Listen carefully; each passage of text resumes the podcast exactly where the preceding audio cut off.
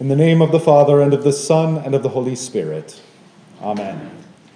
Our Lord's teaching today about the lost sheep and the lost coin allows us opportunity to meditate on at least three different questions, interrelated as they are.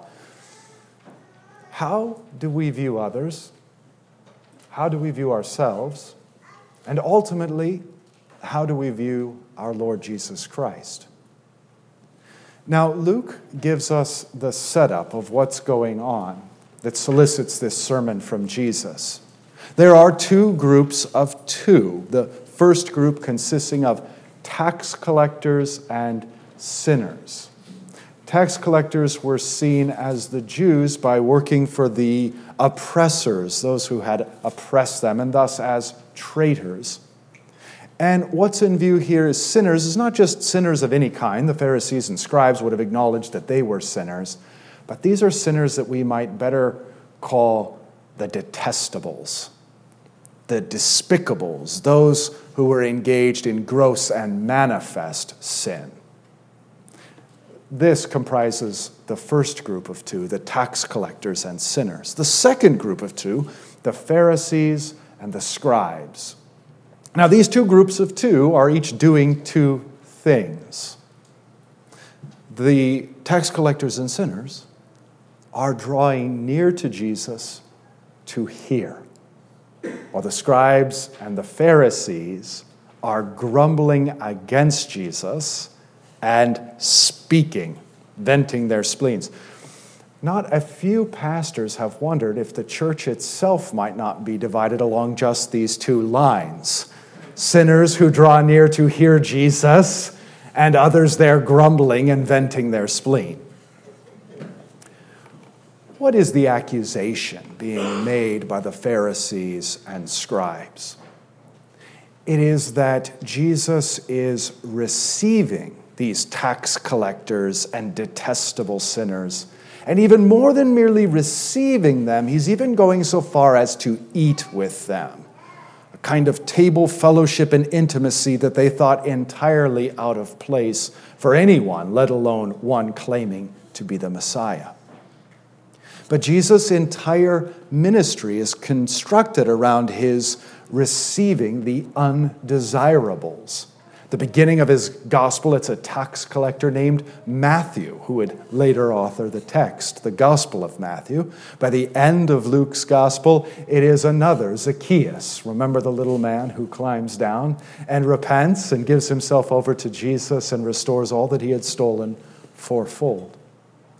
But even as we heard last week, the Lord is calling to him not the spiritually fit and finished but the poor in spirit, the lame, the crippled, the blind, the outcasts of Israel. This is who Jesus is receiving and eating with. This complaint that he is doing so is met by Jesus preaching of the lost sheep and the lost coin. His rhetorical punch is really very simple for all the other details we might extract, and we'll spend some time doing the point is just crystalline. Which of you, having a sheep that you lost, wouldn't go out and find it? Which of you, having a coin that you lost, wouldn't sweep the house until you find it?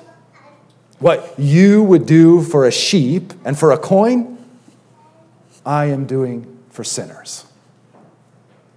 And in the same way, this was the case culturally at the time, in the same way, when you find your sheep, you'd call together your neighbors and friends and rejoice. As soon as you find your coin, you'd call together your friends and neighbors and rejoice.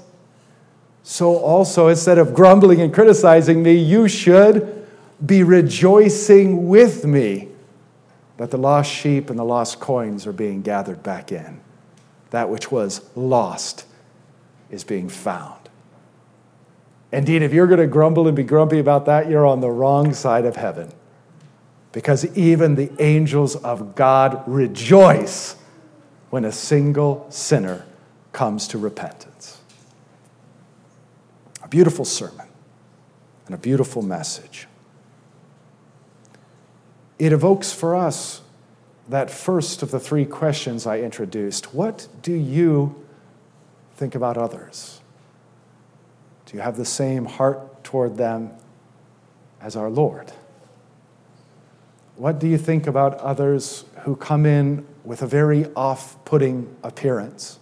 Now, I was old enough to remember when it was the church ladies in their white hat, uh, hats and bonnets who would be critical of people coming in tattooed, looking like ne'er do wells.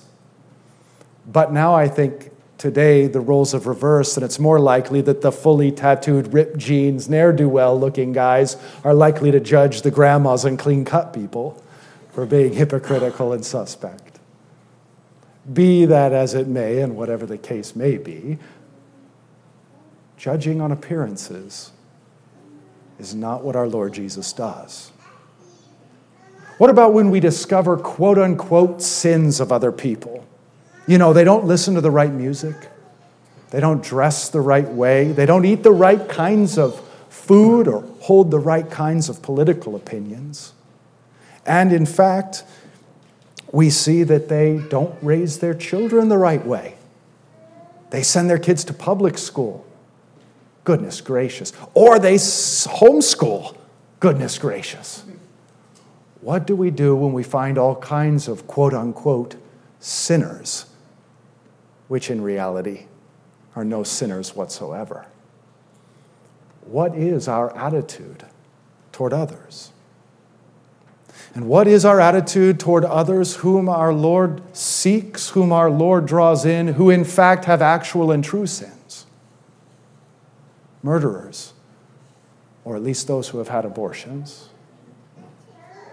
those who in fact are engaged in adultery or some other kind of perversion, thieves, embezzlers, serious sinners that our Lord Jesus is seeking and seeking to find and draw in. What is our attitude toward them?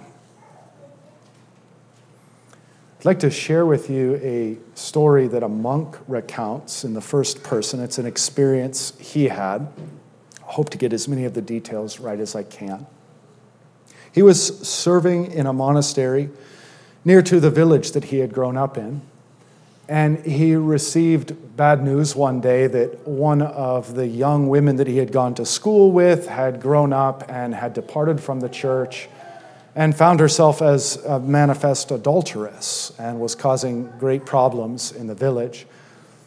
The man remembered her fondly and remembered going to church with her, and, and he grieved and so the monk prayed that God would draw her up to the monastery. And as he was praying, of course, he was preparing with words of scripture and words from the church fathers, both to confront her in her sin, but also to apply the grace of God to her, to say to her that Jesus Christ is looking for you and desires to forgive you and have mercy on you. God answered his prayer. And one day, this woman came up to the monastery, to the church there, and he met her and he delivered his prepared speech. And she received it well. She started going to church there. She would bring candles and incense and oil up on the weekends. But after some time had passed, others in the church who also frequented the village came and told the monk, they said, Father, she's not right. She's coming up here on the weekends with her candles and incense, but during the weekdays, she's back down in the town fooling around with the officers. The monk became enraged at this, and the next time she came to church, he drove her away and said, What are you doing? You've desecrated this place. You don't belong here. Repent and he sent her away from the church. Not long after, again, this is a first person account, he says that he was struck with such great sexual temptation and desire and lust as he had never felt before in his life. Just out of the blue, he said, What? What is this? I've never experienced such a thing. And he prayed and he prayed and it wouldn't be taken away. He fasted and he fasted and it wouldn't be taken away. Finally, he said, I'm going to I'm to succumb to this if I don't get out of here. I'm going up to the mountain. Maybe I'll be eaten by bears. Maybe I'll die in the cold, but either is preferable. And maybe it will alleviate this temptation. Up the mountains he goes, but neither the fear of the bears nor the cold biting at his skin was sufficient. He still burned with his supernatural lust. So frustrated, so desperate, he finally took out a little axe that he's carrying with him and tapped his foot three times. And as it started to bleed and his shoes started to fill with blood, he had hoped that the pain would drive away the lust. It was suddenly brought to his mind this woman that he had driven out. And he said, My God, I have experienced this for such a short time, and I am at my wits' end. And here, this poor child of God is tempted like this day in and day out. And he cried out to the Lord for mercy for her and for him. It's a story that articulates exactly what our Lord Himself says I did not come for the righteous, but for sinners. The Son of Man came specifically for this to seek and to save the lost. What is our attitude toward others? And what is our attitude toward ourselves? Because indeed, the two are very much related. When our Lord ends his first parable with these words, saying, There is more joy in heaven over one sinner who repents than the 99 righteous persons who need no repentance. You can almost hear the hyperbole, the exaggeration dripping off his mouth. There are no such 99 who are righteous, only those who think they are. With that number 99, he draws us back to the one sheep that was lost and the 99 that were left. And he invites us to reinterpret the parable and to find ourselves in the place of the lost sheep, in the place of the lost coin. Now, this is not to say that in order to understand God's grace, we need to go live like lost sheep or try to be lost coins. That's not the point at all. But the point is rather that we would, in fact, humble ourselves and begin to see the truth about ourselves that we, like sheep, have indeed gone astray. That even though God may have given you immense intellectual gifts, spiritually speaking, you're just as dumb as the rest of us. You're just as dumb as a sheep that gets lost and won't follow the shepherd. And there's a call to see ourselves in that lost coin, too in the darkness and the dust and the grime, utterly helpless and impotent to have ourselves be found. Only when we see ourselves and begin to see ourselves as we truly are can we have compassion on those around us. We have no idea what they're going through. And frankly, we have enough sins of our own to worry about. So our Lord invites us to consider how we see others and how we see ourselves. Indeed, only when we begin to see ourselves accurately as the lost sheep, as the lost coin, will we come to see Christ as he is, as the good shepherd who searches, as that woman who sweeps. And indeed, if we permit ourselves to see our Lord's par- parables through the lens of the cross and with a little poetic license, we can see that this good shepherd follows you and me individually, lost sheep, and he tracks us down and he finds us. And there we are, lost, helpless, unable to return or save ourselves. And into the thorns he reaches, his hands being pierced, reaching still further because he can't yet get to us. His whole body is lacerated as with scourges. And reaching the final few inches that it takes to finally grasp hold of you, his beloved Lamb, his head is wrapped in those thorns. Dripping with blood and wounds of pure love for you He picks you up as a sheep and lays you on his shoulders. The Middle Eastern shepherds say that when a sheep is lost, even when its master comes, they, the sheep won't heed his voice, won't follow, just freezes in place. So too, we ourselves. The Lord Jesus picks us up and carries us on his shoulders. Now, that might sound very romantic, but that sheep is covered in mud. That sheep can weigh up to 70 pounds. That's like putting my 10 year old son on your back. And that sheep isn't potty trained as you take it back home. So our Lord Jesus is bearing each one of us back home. Our Lord Jesus and his holy church are much like that woman who's looking for the coin that is lost bearing the expense of lighting the lamp, the lamp and light of God's word, that cost paid by our Lord on the cross. And sweeping is our Lord until his hands are raw and you can see what look like nail marks in his palms. And stooping down into the dust and grime, he picks up that coin, dirtying his hands, bearing our sins, and he washes it off just as he washes us in the waters of holy baptism. And in both cases, he causes his, he calls his friends and neighbors to rejoice. And rejoice we do. For you individually, but for each and every sinner that he draws into his church. We rejoice, saints, angels, archangels, and the whole company of heaven. There is nothing more precious, more beautiful, more wonderful than this. Our Lord is the one who searches out the lonely and afflicted, tax collectors and detestables, literal prostitutes, and very much real outcasts, sinners of every kind and only sinners. And the more we come to know ourselves as we are, the more we can understand why St. Paul can write those marvelous words that he writes. Christ Jesus came into the world to save sinners, of whom I am the foremost, the absolute worst.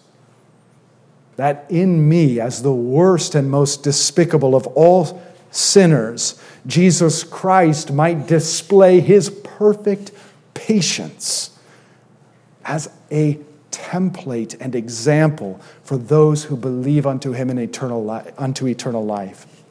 In other words, Paul's saying, if the Lord Jesus can bear with me, if the Lord Jesus can forgive me, then he can forgive you also. You can see his great humility and the power behind his words and why the Holy Spirit used him mightily as the greatest missionary the church has ever known. It's this humility, but this reality. I'm the worst, and he saved even me. You see, Christ doesn't begrudgingly seek you, he doesn't begrudgingly welcome you.